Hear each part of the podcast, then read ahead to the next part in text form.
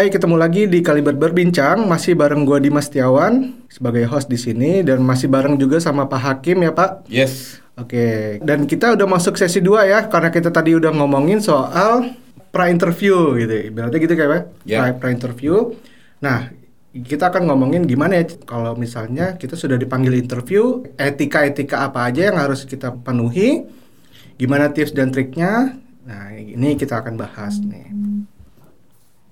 Nah, tadi kan kita udah ngomongin soal eh, apa sih yang dilihat recruiter dari sebelum pemanggilan interview nih ya, dari CV segala macam, mulai foto, nggak boleh yang macam-macam lah, kalau bisa yang jelas, proper, Eh, dan kalau bisa enam bulan terakhir, da- datanya mesti jujur, dan kalau misalnya fresh grade harus ya nggak apa-apa lah kita nampilin eh, apa yang pernah kita lakuin gitu, kayak aktivitas aktivitas-aktivitas di luar eh, kuliah gitu misalnya.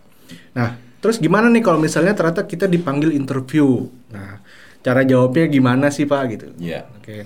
Ada beberapa tahapan sebelum sampai kepada ketemu sama si interviewer ya. Hmm. Gitu.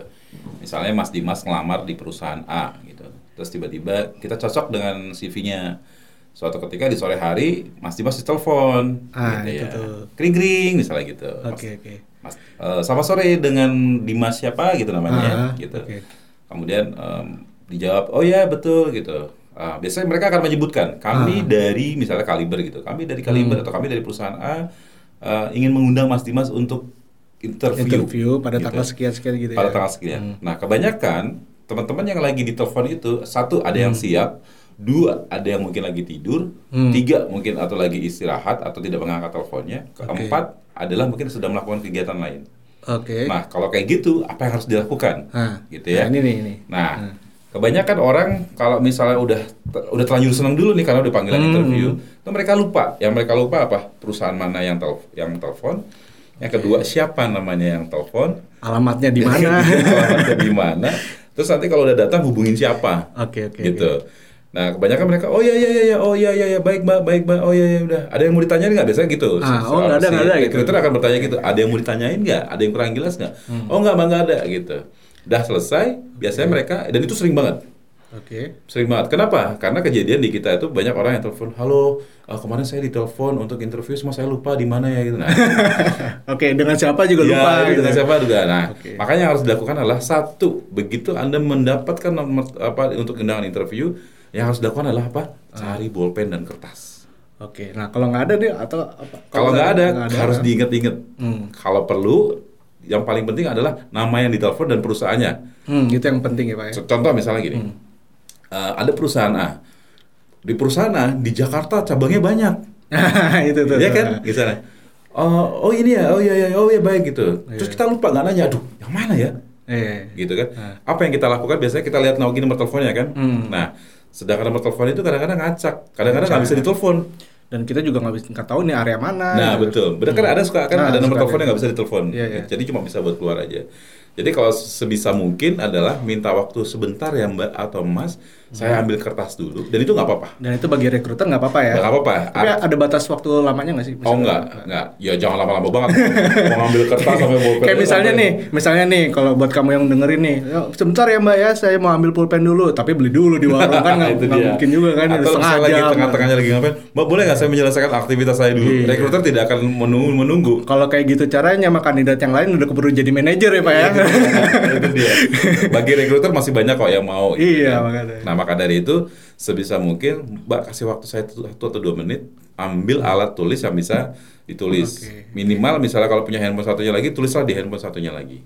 Oke oke oke. Gitu ya. Tulis namanya siapa yang telepon, perusahaan mana, lokasinya di mana, jam berapa yang paling penting. Oke. Ini kayaknya kalau kita praktekin seru nih pak nih. Iya. Oke. Gimana kalau kita langsung praktekin supaya yang denger jadi kayak ada gambaran juga nih. Boleh, Oke. boleh. Ya, jadi gimana nih? Saya yang jadi rekruter atau gimana nih? Eh, ya, Oke. eh, Ceritanya Mas saya yang nelpon ya. Saya jadi jadi ininya ada di orang yang diteleponnya ya. Gitu. Oke. Misalnya saya lagi apa ya? eh, lagi nonton film di bioskop. Oke, Nah. oke, oke. Kita coba ya nih, nih, ini buat yang dengerin nih. Halo. Halo, selamat siang dengan Bapak Hakim. Selamat siang mas. Dari mana ya? Saya Ah. lagi nonton film. Oh begitu. Eh, Kira-kira eh, bisa ditelepon lagi kapan ya? Eh, boleh tahu dari mana? Ah, saya dari PT Kaliber nih Pak Indonesia.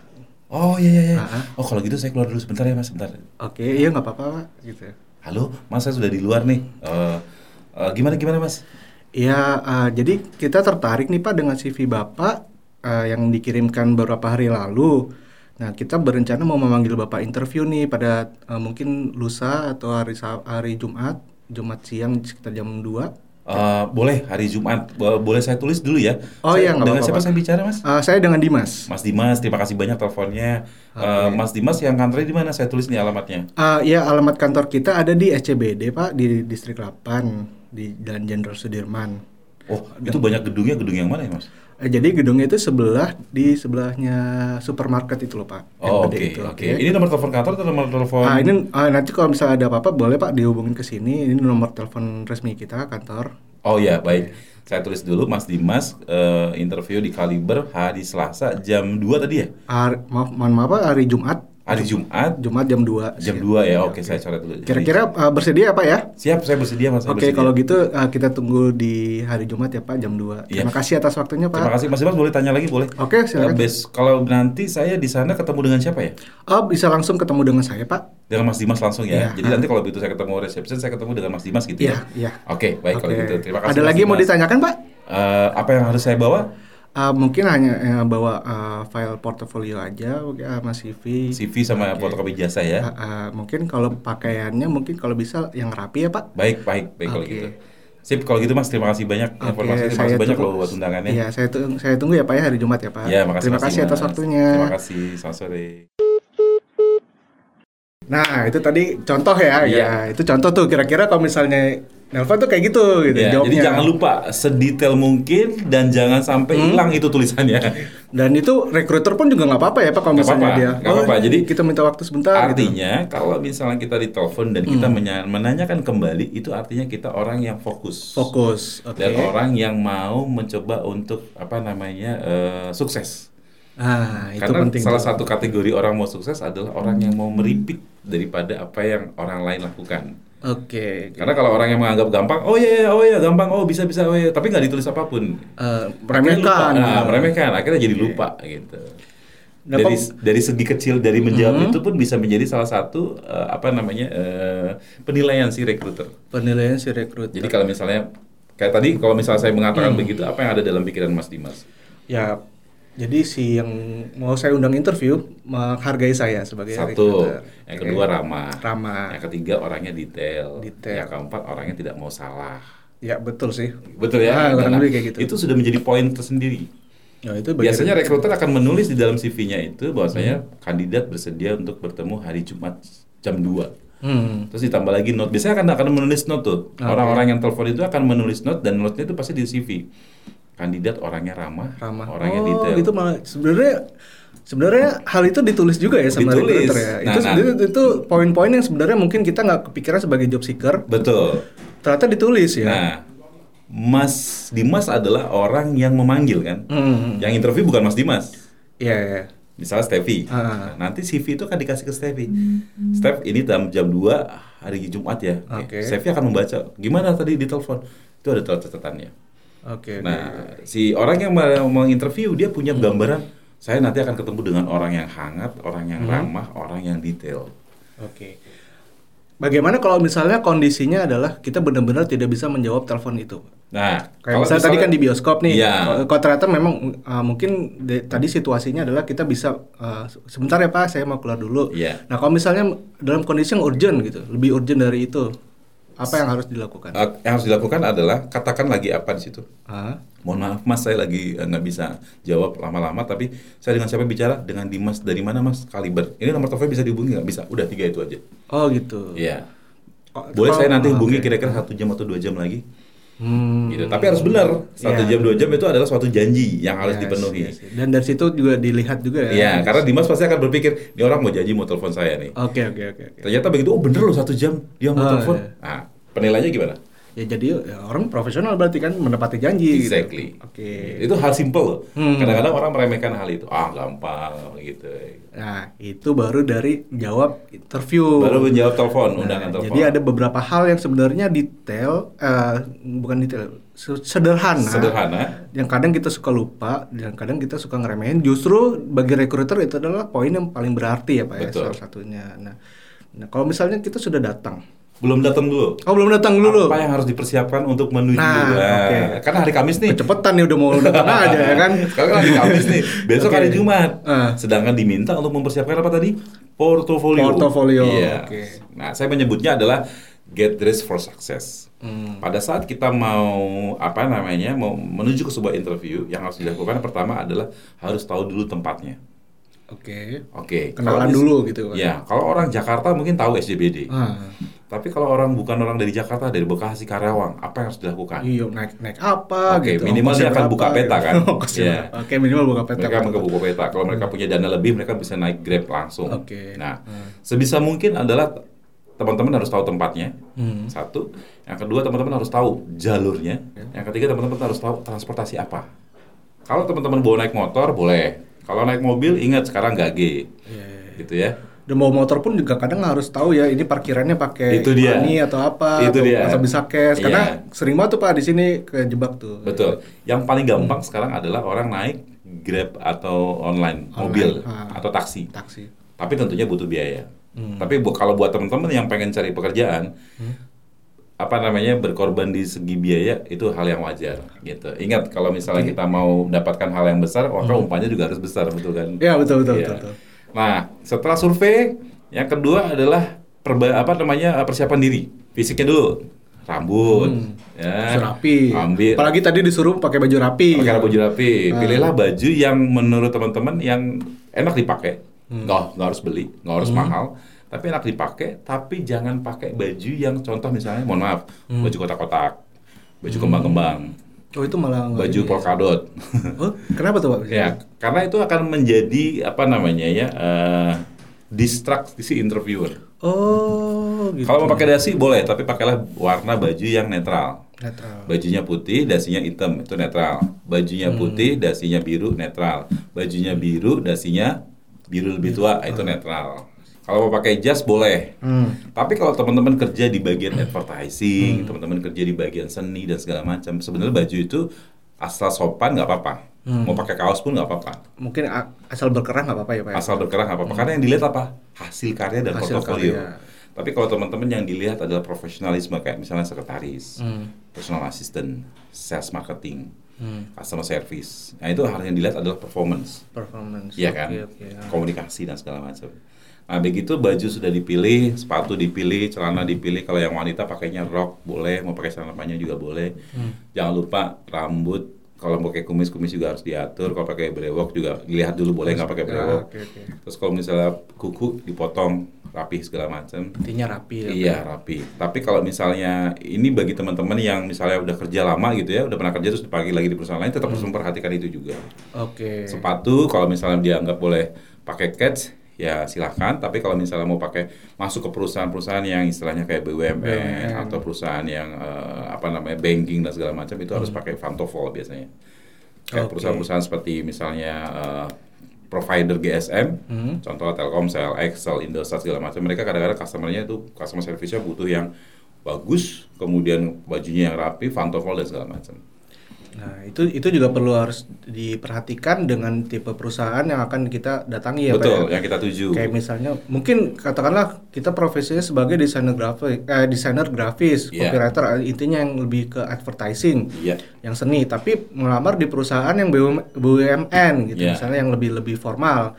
Tetap kita harus memperhatikan Pakai pakaian dari segi BUMN gitu Pak ya. sopan. Yang penting sopan. Yang penting sopan. Yang penting sopan. Tapi jangan pakai kaos. Oh ya. Kalau pakai jas boleh pakai jas, tapi dilihat juga warna. Hmm. Kalau misalnya wanita mau pakai hijab, pakailah hijab yang senada dengan pakaian. Senada dengan pakaian. Gitu. Nah, itu berarti penampilan juga harus itu ya.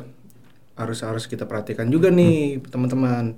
Kalau misalnya mau datang ke interview yang pasti adalah perhatikan dan kenal betul perusahaan yang, yang memanggil kita gitu. Betul. Sama Hmm. posisi yang akan kita lamar. Hmm. Contoh misalnya begini, kita ngelamar sebagai seorang eh, apa ya di sini ada di sini ada satu- sebutkan satu posisi misalnya copywriter misalnya. Nah. Ya, so, kita ngelamar sebagai seorang copywriter. Ah. Teman-teman harus tahu apa sih job copywriter, Hmm. apa sih kerjaannya copywriter, berapa gajinya copywriter, itu harus tahu. Itu harus tahu. Harus Oke. tahu. Tahunya dari mana? Browsing. Browsing. Apalagi udah zaman Google kan. Nah, banyak. internet banyak sekarang boleh buka-buka. Jadi harus tahu berapa, apa, bagaimana bekerjanya. Oke. Itu dari segi posisi kerja yang dilamar ya. Yang kedua adalah perusahaan yang dituju. Hmm. Itu juga menjadi salah satu tolak ukur penilaian rekruter. Misal ditanya nih, eh, dari mana Mas tahu tentang kaliber? Oh ya itu kan ini banget ya. Iya, iya. kan. gitu. Dari mana Mas tahu perusahaan ini? Mas tahu nggak kaliber itu apa? Kalau ada yang mengatakan begini, Om saya nggak tahu apa-apa, saya cuma dipanggil aja kemarin. Menurut Anda gimana?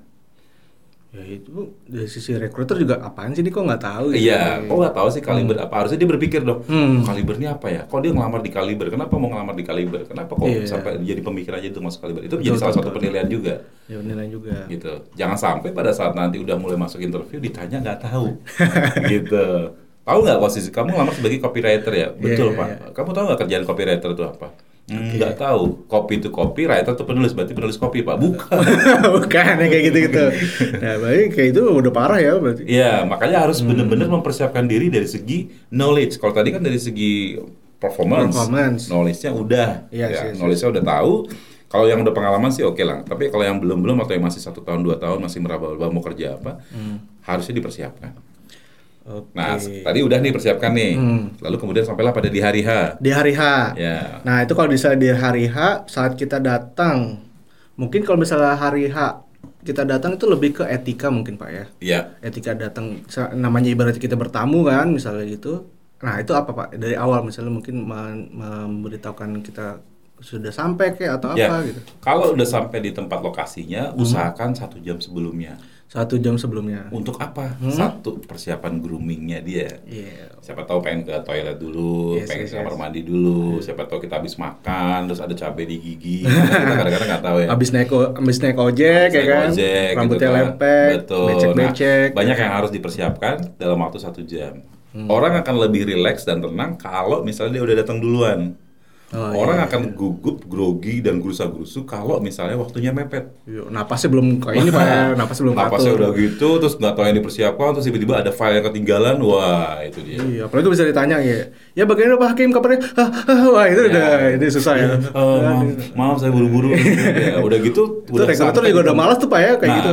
udah begitu udah sampai di tempatnya ternyata salah gedung. Nah, Waktunya tinggal lima menit, apa yang akan terjadi? Itulah nah, makanya. jadinya terlambat kan. Terlambat. Itulah gunanya kenapa harus survei Yes. satu hari sebelumnya. Udah tahu mau datang. Nah setelah itu datanglah satu jam sebelum interview dimulai. Interview ya, itu mempersiapkan diri, Betul. mental, kesiapan semuanya materi. Nah biasanya kalau udah mau interview pasti kan ketemu teman-temannya tuh Mhm. yang sesama interviewer juga.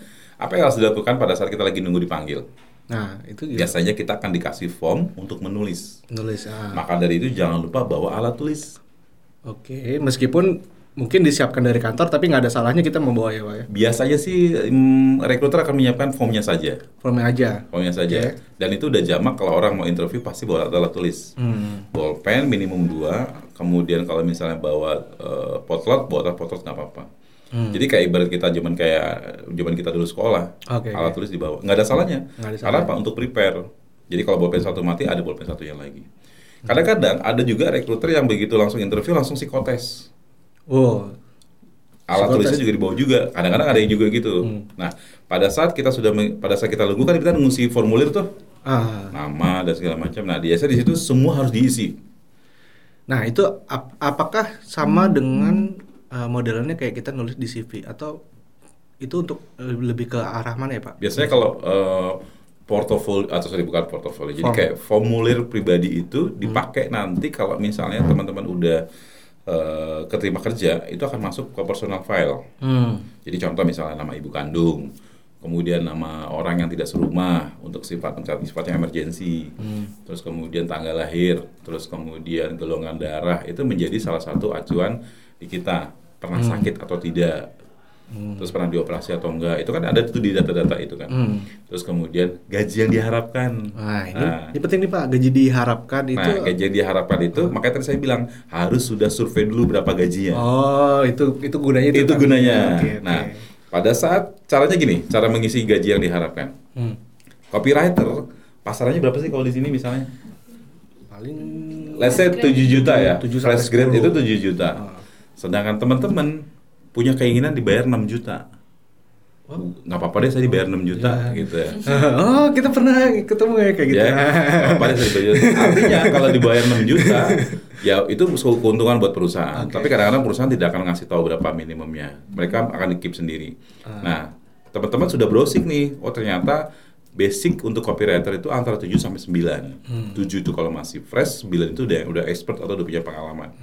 Nah, kalau buat teman-teman yang ba- belum punya kerjaan atau baru satu tahun pengalamannya, taruhlah angka yang paling rendah.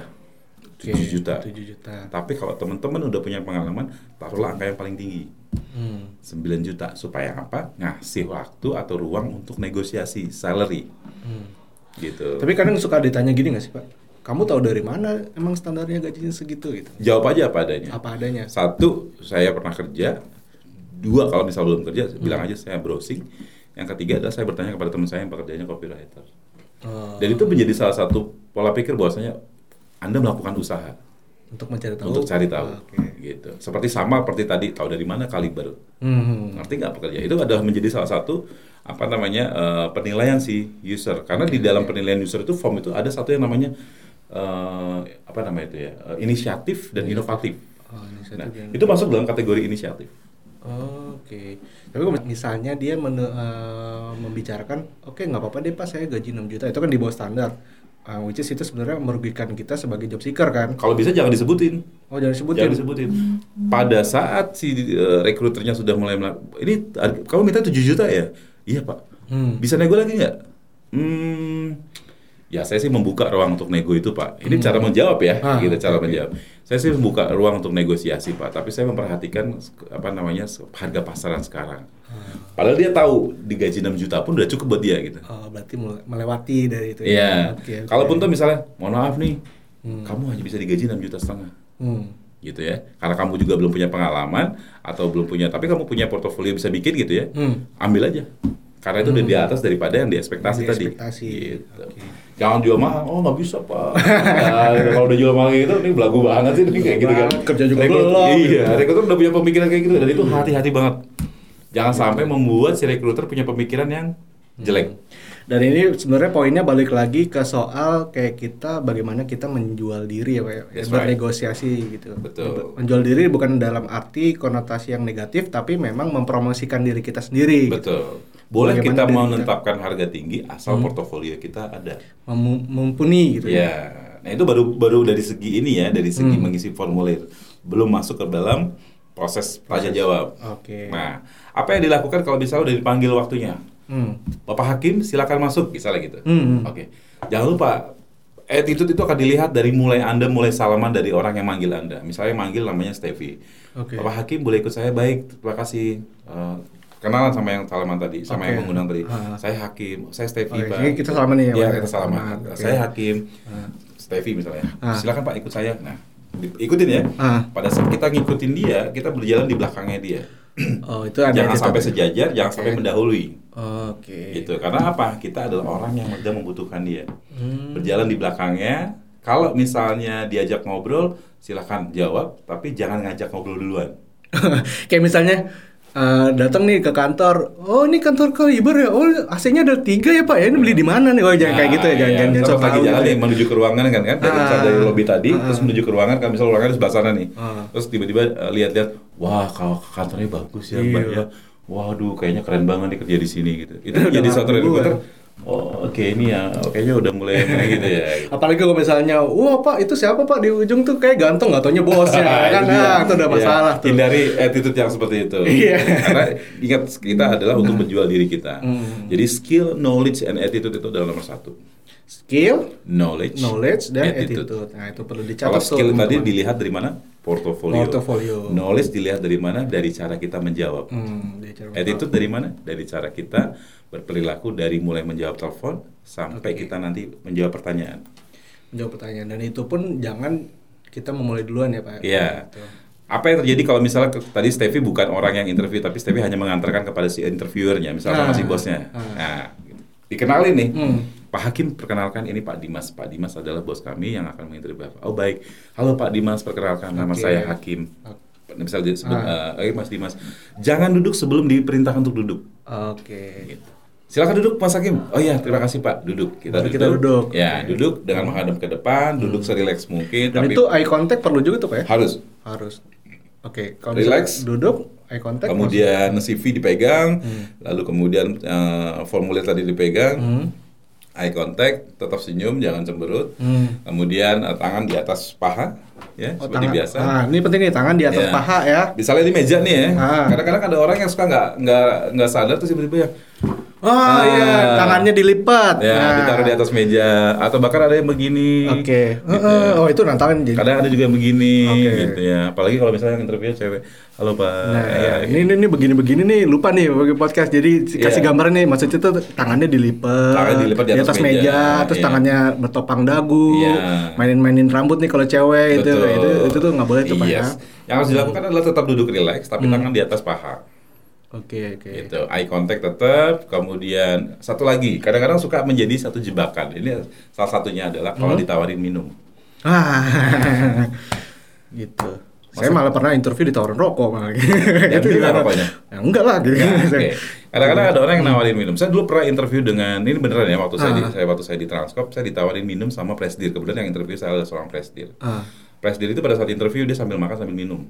ah, Terus kemudian ditanyain, eh, dia manggilnya Hakim. Hakim mau minum apa? Saya jawab cuma terima kasih Pak, saya sudah minum dari rumah. Nggak apa-apa minum aja, nggak apa-apa Pak. Nanti kalau saya lagi banyakan minum malah nanti eh, saya sendawa terus lagi interview. Oh, gitu. Iya, saya akhirnya saya bilang begitu. Tapi nggak apa-apa nggak sih pak kalau misalnya kita Pak, mau mau minum apa ya nggak apa-apa pak silakan apa aja gitu itu nggak boleh juga ya Eh, sebisa mungkin katakan bahwa saya terima kasih aja. terima kasih aja Terima kasih Pak, saya tadi sudah minum. Gitu. Tapi kecuali kalau misal dia memaksa ya, udah nggak apa-apa saya pesenin ya, eh, Mas kopi dua gitu. Ya udah nggak apa-apa karena udah dipesenin. Begitu udah dipesenin begitu jangan lupa ucapkan terima kasih Pak. terima kasih Iya.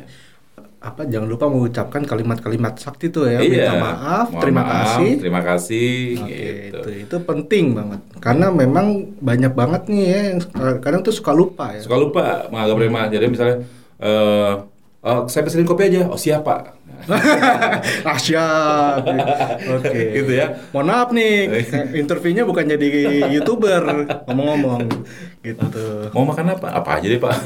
Kita juga belum sarapan tadi. Iya.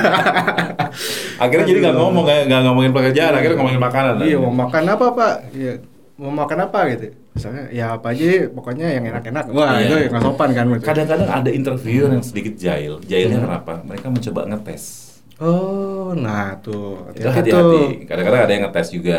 Saya pengen tahu kayak apa sih dia. Apakah dia orang yang sopan, apakah dia orang yang lunjak, atau orangnya dia yang eh, apa namanya suka cari-cari kayak gitu-gitu. Hmm. Ada kayak gitu juga ngetes. Pengaji mumpung nih Ah, orang. pengaji gitu. mumpung gitu. Tapi kadang juga ada orang kalau misalnya interviewnya di kantor, itu berarti sifatnya serius. Kalau interviewnya di kafe, Hmm. itu beda lagi. Nah, ini ini Saya pernah interview di Itu. Starbucks, Ah, gitu ya. Oke. Dipanggil. Masaknya mau kopi gitu. Eh, karena itu tempatnya di situ, nggak apa-apa, minum kopi aja. Saya udah bilang kok, mas, mas tolong dipanggil. Saya digituin. hmm. Eh, saya udah ngopi tadi dia, udah nggak apa-apa, apa aja air putih. Nah baru kalau misalnya dia memaksa, baru saya pesen. Hmm. Tapi saya juga mesennya kalau bisa jangan lebih mahal daripada yang dia punya. Itu juga Oh. menjadi salah satu pemikiran. Dia minumnya air putih, saya minumnya yang lebih mahal misalnya. Iya. Eh, boleh nggak latte double gede sama roti dua, wah gitu. Jangan mentang-mentang di restoran mahal yang, Iya. yang apa nginterview minumnya air putih kita Nah. pesen teh manis sembilan puluh ribu. Iya, Waduh, itu juga harus hati-hati karena itu Ah. bisa menjadi salah satu tolak ukur penilaian. Iya. Walaupun simpel loh ya. Eh, simple ya. Jangan ditawarin ditawarin kopi, mintanya ini nggak ada cemilannya. Ah, itu parah lagi deh. Kadang-kadang interview ada yang sifatnya eh, santai, ada yang sifatnya serius. Hmm, oke. Kadang-kadang ada juga interviewnya panel, tiga orang. Wah, itu gimana tuh, Pak? Nah, kalau interviewnya panel ya bersikap seperti biasa kayak interview satu orang aja. Ah. Gitu. Kalau misalnya tahu semuanya, namanya misalnya gini, udah mulai masuk interview, Mas Hakim tadi ke sini naik apa? Gitu itu bahasa basi pertama gitu ya. Eh, saya naik tadi naik bawa mobil kebetulan eh, diantar jadi saya nggak nggak perlu pakai parkir. Oke terus eh, perkenalkan ya sebelum kita mulai yang ini namanya Dimas yang ini namanya Stevi yang ini namanya Budi. Ulangi kata-katanya ulangi namanya dengan mengucapkan selamat siang. Selamat siang Pak Dimas selamat siang Bu Stevi selamat siang Pak Budi. Jadi kita tahu orangnya mana Oke, untuk mengingat kita mengingat juga. itu itu juga menjadi salah satu etika pada saat kita perkenalan dalam dunia bisnis Hmm. Dan bicara kalau misalnya interview panel, paneling, berarti kan ada kadang suka ada bentrok suara nih, pertanyaan ah sini nyambung sini, nah itu bagaimana menghadapinya? Eh, biasanya mereka tidak akan langsung saut-sautan. Hmm. Biasanya satu orang akan selesai nanti dia oper ke orang lain. Hmm. Kalau misalnya ada kondisi kayak gitu, Tapi kalau misalnya kondisinya kayak gitu, misalnya ini eh, si Mas Budi lagi bertanya gitu ya, Ah. terus kita menjawab apa, terus si Mas Dimas tiba-tiba tertarik, wah kok bisa kayak gitu, wah nggak bisa kayak gitu dong. ini." oh, nah, sedangkan kayak kita belum selesai nih kasih penjelasannya. Nah, kita boleh pada saat kita ngomong sama Budi, kita harus eye contact kepada Mas Budi. Pada saat si Mas Dimas lagi mengajak kita ngomong, kita harus mengalihkan pandangan kita ke Mas Dimas. Jadi maksud saya gini Pak Dimas, ya, ada bahasa yang halus. Maksud saya begini dengan apa yang tadi saya katakan, jangan lupa pakai kata saya. Hmm, hmm. Karena ini bahasa profesional, bahasa, Bahasa kerja. Nggak boleh bilang, maksud gue gini loh Pak, gitu. Nggak ada gitu. Meskipun sama temen gitu. Kalau bahasa Inggris pun kan ada juga what I mean is gitu. Itu juga menjadi bahasa eh, bahasa komunikasi yang istilahnya sopan, appropriate. Nah, Oke. jangan lupa tetap eye contact. Mau Hmm. siapa pun yang mengajak kamu kalau lagi panas, siapa pun eye contact dan harus senyum. Oke, itu tadi beberapa tips dan trik soal saat di interview ya. Ya, kita belum masuk ke pertanyaan-pertanyaan ya. Hmm. Baru saat pada saat duduk. Oke, saat duduk. Nah, biasanya pertanyaan pertama apa yang di, akan ditanya? Hmm. Biasanya adalah tolong tadi sini naik apa? Nah, itu biasa basa-basi. Ah. Oke, kita mulai masuk interview ya. Hmm. Baik, Pak. Ya. Coba jelaskan tentang diri Anda. Kebanyakan kan kayak gitu kan. Hmm. Nah, di situlah Anda udah mulai jualan. Oke. Pada saat diminta silahkan jelaskan tentang Anda kepada kami atau kepada saya. Jelaskanlah tentang, jangan cerita tentang dari mulai lahir sampai kerja, nggak jangan. Oke. Yang harus dilakukan adalah saya lahir dari Hmm. keluarga, lahir di mana, kemudian sekolah di mana, lulusan apa, dan apa yang dilakukan pekerjaan sekarang selama ini. Hmm. Contoh pertanyaan bisa begini. Coba Mas Dimas bertanya kepada saya. Eh, tadi eh, ke sini, aduh, saya gugup pak, nanya pak. Tanya kata dia aja, coba ceritakan tentang diri Anda. Oke, Ah. coba ceritakan tentang Pak Hakim, diri Pak Hakim gitu. Oke, Um, pertama saya mau ucapkan terima kasih banyak Pak Dimas atas waktunya mengundang saya ke sini. Hmm. Uh, nama saya M. Soleh Al Hakim. Saya bisa dipanggil Hakim aja, Pak. Oke. Dan saya lahir uh, di Jakarta pada tahun uh, pada bulan September uh, tahun sekian sekian sekian. Oke. Dan saya adalah anak pertama dari tiga bersaudara. Uh, saya SMA di Klaten, kemudian Hmm. saya kuliah di Surabaya, saya ambil sastra Inggris. Setelah itu kemudian saya ambil uh, lanjutan sekolah S2 di sini. Nah, kebanyakan karir saya udah mulai masuk karir nih. Hmm. Kebanyakan karir saya dimulai dari dunia hospitality. Nah, kenapa sekarang saya masuk ke HR? Karena waktu saya masuk dari dunia hospitality, saya menginjak dulu ke learning and development. Ah itu dijelaskan tuh lah. ya. Jelaskan. Oke. Jadi, jadi ada yang bercerita pada saat kita memper- memperkenalkan diri kita itu, Hmm. ada bagian hidup Anda, Hmm. ada bagian keluarga Anda, Hmm. ada bagian sekolah Anda, ada bagian karir Anda. Oke oke oke. gitu. Jadi kalau misalnya saya sekarang kuat seperti tadi yang saya kenalan, saya di PT Info Media Solusi Mandika sebagai General uh, Manager HR dan Akademi dan saya sudah lebih kurang lebih tiga tahun. Nah, saya mengerjakan pekerjaan proses pekerjaan saya adalah seperti ini. Saya sebutin semuanya. Hmm. Kurang lebihnya begitu Pak, Pak Dimas tentang diri saya. Oke baru nanti abis itu lebih ke teknis. ke teknis dia akan Oke. bertanya tentang teknis atau bertanya tentang profile. Biasanya orang akan rekruter akan bertanya itu ada tiga pertama tahapannya. Hmm. Yang akan ditanya adalah eh, dari mana ada lowongan itu. Hmm. Satu, bertanya tentang perusahaan kita ya, Hmm. perusahaan rekruter. Yang kedua akan bertanya tentang kompetensi. Oke. Oke, misalnya, Anda tahu dari mana copywriter? Gitu. Hmm. Kalau bertanya tentang copywriter tadi ya, Hmm. Anda tahu dari mana copywriter? Apa yang ditulis bagi seorang copywriter kalau misalnya pengen menceritakan tentang sebuah tempat pariwisata? Itu skill kan? Hmm. Jadi ada skill, ada knowledge, ada attitude. Oke. Attitude dilihat dari mulai kenalan, skill dilihat daripada portofolio, knowledge dilihat dari mana sebagaimana dia bisa menguasai, pekerjaannya. Nah, biasanya kalau skillnya sudah, semakin orang itu tertarik dengan diri Anda, maka dia akan semakin banyak tanya, makin banyak ngulik. Oke oke. Kalau misalnya Anda menjawab aja sudah nggak cocok, kemudian feel-nya sudah nggak dapat, dia nggak akan bertanya banyak. Hmm, itu basic basic ini ya. Ya? Basic, itu basic. Kadang ada juga saya pernah interview, pernah interview ini sekarang. Hmm? Saya nggak pernah ditanya apa pun. Hmm. Dia bercerita doang. Itu udah mulai sebenarnya udah nggak tertarik ya Pak dia? Oh enggak. Atau malah gimana? Justru dia tuh sedang menilai bagaimana attitude saya. Oh. Gitu. Yang saya lakukan cuma saya ngeliat mukanya dengan wajah senyum dan sambil ngangguk-ngangguk. Oh. Oh gitu Pak gitu. Oh iya, wow, wow. Gitu. Dia bercerita panjang lebar tentang perusahaan, tentang apa yang dia inginkan dari perusahaan itu, apa yang dia inginkan dari seorang saya. Kalau misal saya bergabung, dia cuma Hmm. bercerita itu aja. India cuma pertanyaan cuma begini. Jadi kapan kamu bisa gabung? Oke, jadi intinya sebenarnya itu rekruter ya.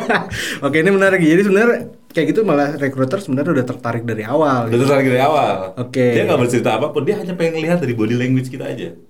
Oke, makanya dia udah mulai cerita ya saya punya anak kucing 10 gitu Nah, gitu. Bla, bla, bla, apa pun yang dilakukan oleh rekruter pada saat dia bercerita, jangan pernah lepas dari cerita itu. Oke, itu. Itu diminta untuk fokus, eye contact, dan mengingat apa yang menjadi ceritanya dia. Hmm. Bahaya sekali kalau misalnya Anda lupa apa yang diceritakan, dan di tengah-tengah cerita itu Anda menguap. Itu sangat bahaya sekali. Oke. Udah tahu tandanya apa? Ini di sini ada, Stevie juga nih sosial media nih. Pas lagi Pak Hakim ngomong gitu jangan nguap langsung nunjuk-nunjuk nih. gitu. Ada cerita di balik itu? Wah, nggak ada sih saya mau. Oke. Oke. Nah, itu jadi ada beberapa tipe rekruter ya. Ada beberapa tipe rekruter yang pengen menggali. Ada beberapa tipe rekruter yang pengen mencocokkan aja dengan CV-nya. Hmm. Ada beberapa rekruter yang cuma pengen Anda mendengarkan apa yang dia mau. Karena kalau udah levelnya expert, 5 tahun sampai 10 tahun experience, yang ditanya cuma satu. What is your passion? Oke. What are you going to do? Gitu kan. 5W 1H biasanya. Tahu ya? What, why, where, when gitu. Bisa. Terus kemudian how gitu. Udah gitu aja. Tapi buat orang-orang yang baru masuk kerja, mereka akan ditanya, apa sih motivasi kamu masuk kaliber? Gitu. Apa sih motivasi kamu kerja? Ya pertanyaan-pertanyaan yang buat anak-anak beginner lah gitu. Oke. Nah, kalau untuk orang yang udah bekerja 5 tahun atau 3 sampai 5 tahun, pertanyaan yang agak susah dijawab adalah what is your achievement? Oke. oke. Nah, itu tuh. apa ya achievement saya? Eh, saya nggak pernah punya dapat achievement apa-apa pak. Achievement saya cuma satu, mengerjakan tugas on time. Ya itu mah udah tugas ya kan harusnya. Tapi itu achievement nggak? Achievement sih. Achievement. Ah. Nggak semua orang lah bisa menyelesaikan tugas dengan itu. Iya. Kadang-kadang ada orang yang minta deadline dan segala macam tambah deadline. Itu buat dia achievement. Gitu. Oh, itu. Target itu kalau diminta 100, dia akan ngasih 100. Hmm. Itu sebuah achievement. Achievement. Tapi lebih bagus lagi kalau misalnya 100 lebih 10. Oke. Nah, itu. Tapi ada juga orang yang ya saya nggak punya nggak punya achievement apa-apa Pak, tapi kadang-kadang saya hampir mencapai daripada achievement. Biasanya orang akan bertanya lagi menggali kan, kenapa? Gitu. Nah, itu balik lagi tuh ke diri kita. Jadi Iya. bagaimana kita memposisikan hal yang kurang dari kita menjadi kelebihan gitu. Betul. Oke. Nah, biasanya juga ada pertanyaan gitu kan, Hmm. apa kelebihan kamu? Saya nggak punya kekurangan, Pak. Wah, gitu. Itu itu gimana tuh Pak gitu? Kalau itu, kalau saya misalnya yang bertanya begitu, kemudian ada yang menjawab begitu, terlalu, songong ya gitu. Tapi kalau misalnya saya bertanya, apa kalau kekurangan kamu? Biasanya jawablah dengan kelebihan. Oke. Misalnya ini kita sambil latihan nih, mungkin Iya, Bapak iya. bisa nanya ke Eh, saya. Mas Dimas, Hmm.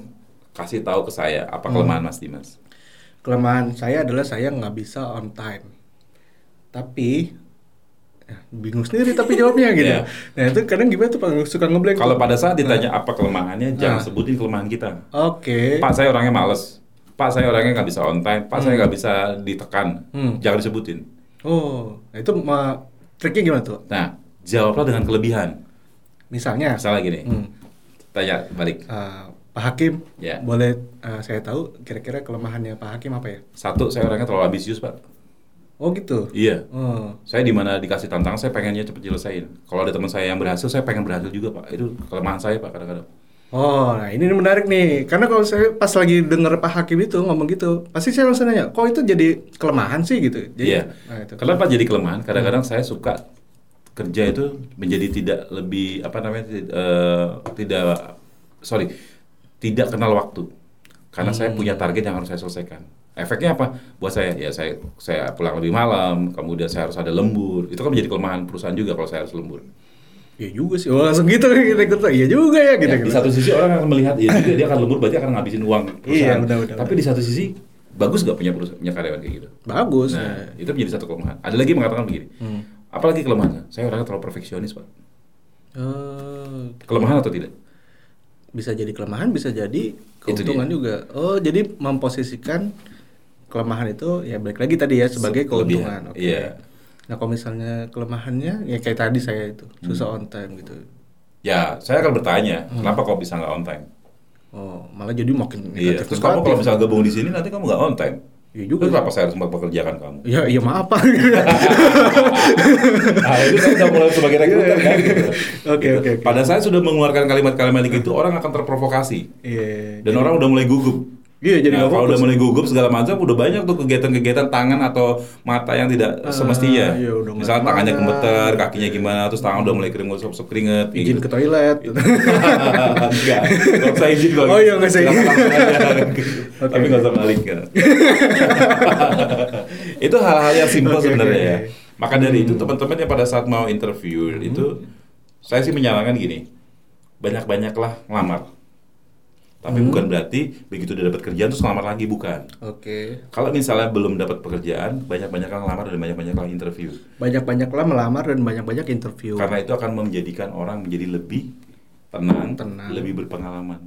Latihan lah Pak ya. Latihan. Oke. Practice makes Perfect. betul. Yes. Tapi kalau udah dapat pekerjaan, jangan ngelamar lagi. Anda boleh ngelamar lagi kalau misalnya dalam waktu 3 atau 4 tahun. Tiga, tiga atau empat tahun. Tiga atau 4 tahun. Untuk Oke. apa? Untuk pengembangan karir. Hmm. Gitu. Oke. Nah, kalau Anda mau ngelamar lagi dalam waktu 3 atau 4 tahun, balik lagi ke prosesnya seperti semula. Kirim CV lagi, Iya. nunggu ditelepon lagi. Apalagi kalau misalnya udah lama nggak kerja ya Pak ya. Iya, Itu apa? apalagi kalau misalnya ada sampai waktu break gitu ya. Ah. Kadang kan ada orang tuh kerja, terus ah, aku pengen bisnis dulu deh. Iya, Satu tahun, tahun, tiga tahun kan, gitu. Terus tiba-tiba bisnisnya nggak bagus, dia pengen kerja lagi. Dan kan harus mempersiapkan diri dari nol lagi kan. Iya. Gitu. Nah, pertanyaannya adalah kadang-kadang suka gitu. Ini kok ada waktu jeda tiga tahun, Mas Dimas ngapain aja? Hmm. Nah, di situlah Anda udah mulai jualan lagi. Yang saya lakukan adalah waktu itu saya memberanikan diri untuk bisnis, Pak. Bisnis apa? Orang akan inter, antar, akan apa namanya curious kan. Hmm. Saya melakukan bisnis begini, Pak. Saya buka sendiri usaha begini dengan teman-teman saya begini-begini. Lalu apa yang terjadi dengan bisnis itu?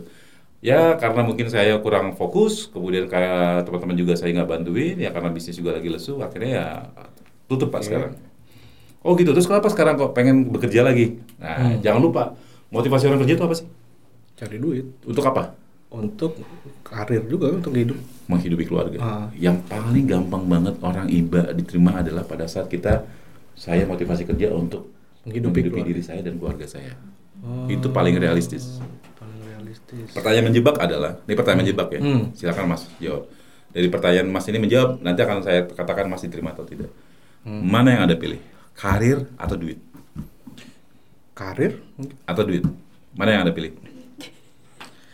Wah ini nih, ini ini namanya ngoreksi saya nih kayak ini nih kayak ngorek-ngorek nih. Iya kan? Iya benar. Pertanyaan menjebak dan dilema. Iya iya sih. Tapi yang gampang sebenarnya, Hmm. balik lagi, motivasi orang kerja adalah Duit. duit. Ah, ya itu saya saya tadinya mau jawab sih. Duit. Gitu. Duit pak. Kenapa kok nggak pengen karir? Hmm. Karir itu adalah bonus dari pekerjaan saya yang saya lakukan dengan baik. Ah, sih. Jadi kalian nih yang mau nyari kerja tujuannya buat nyari duit, itu tuh jawabannya tuh, ya kan? Nanti kalau misalnya karirnya naik, duitnya naik nggak? Naik Otomatis. pasti. Otomatis Maka dari naik. itu pertanyaan itu, kalau misalnya ada pertanyaan itu jawablah Iya. dengan duit. duit. Realistis kan? Realistis. Realistis. Dan rea- realistis dan itu tidak masalah ya. Nggak masalah. Intinya adalah cuan itu tidak Iya. masalah. Iya.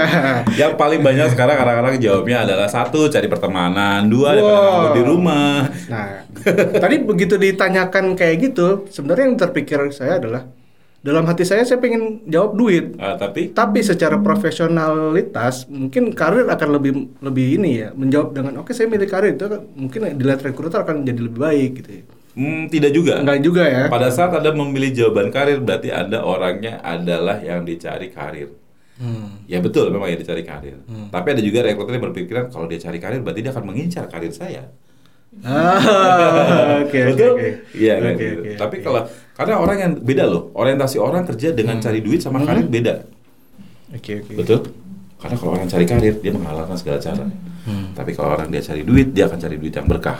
Untuk siapa? Untuk keluarganya. Oh, dan itu bakal lebih worth it. Lebih ini, lebih kerjanya juga akan lebih istilahnya ya bekerja dengan apa adanya, nggak usah aneh-aneh. Oke. gitu. Jadi nggak ada cheating, nggak ada fraud, nggak ada tipu sana tipu sini, sikut sana sikut sini itu nggak ada. Oke. Harapan kita kan gitu kan. Hmm. Teman-teman juga kalau kerja kan gitu kan. Kalau udah ketemu sama orangnya, cari muka nih, jilat-jilat ya kan bener kan. Iya, iya, Kita iya. paling males kan kalau kayak gitu. Oke. Office politik tuh paling nggak suka gitu. Hmm. Bener nggak? Iya, bener, bener. Nah, di awal interview nggak akan kelihatan office politik. Nanti kalau udah kerja baru kelihatan. Yes, yes, yes. Nah, tapi rekruter udah bisa mengantisipasi itu Hmm. dilihat dari awal pada saat menjawab. Yes, dan itu tadi yang sudah kita bahas ya gitu. Ya, itu tadi kan uh, beberapa tips dan trik nih dari kita bagaimana kita datang uh, interview sampai tadi tips-tips dan trik saat kita interview ya Pak ya, termasuk tadi negosiasi dan segala macam. Dan habis ini kita akan ngebahas soal bagaimana sih kalau misalnya setelah interview terus nanti ditawarin offering letter atau apa gitu ya. Masih di Kaliber berbincang bareng gua Dimas Setiawan. Dah.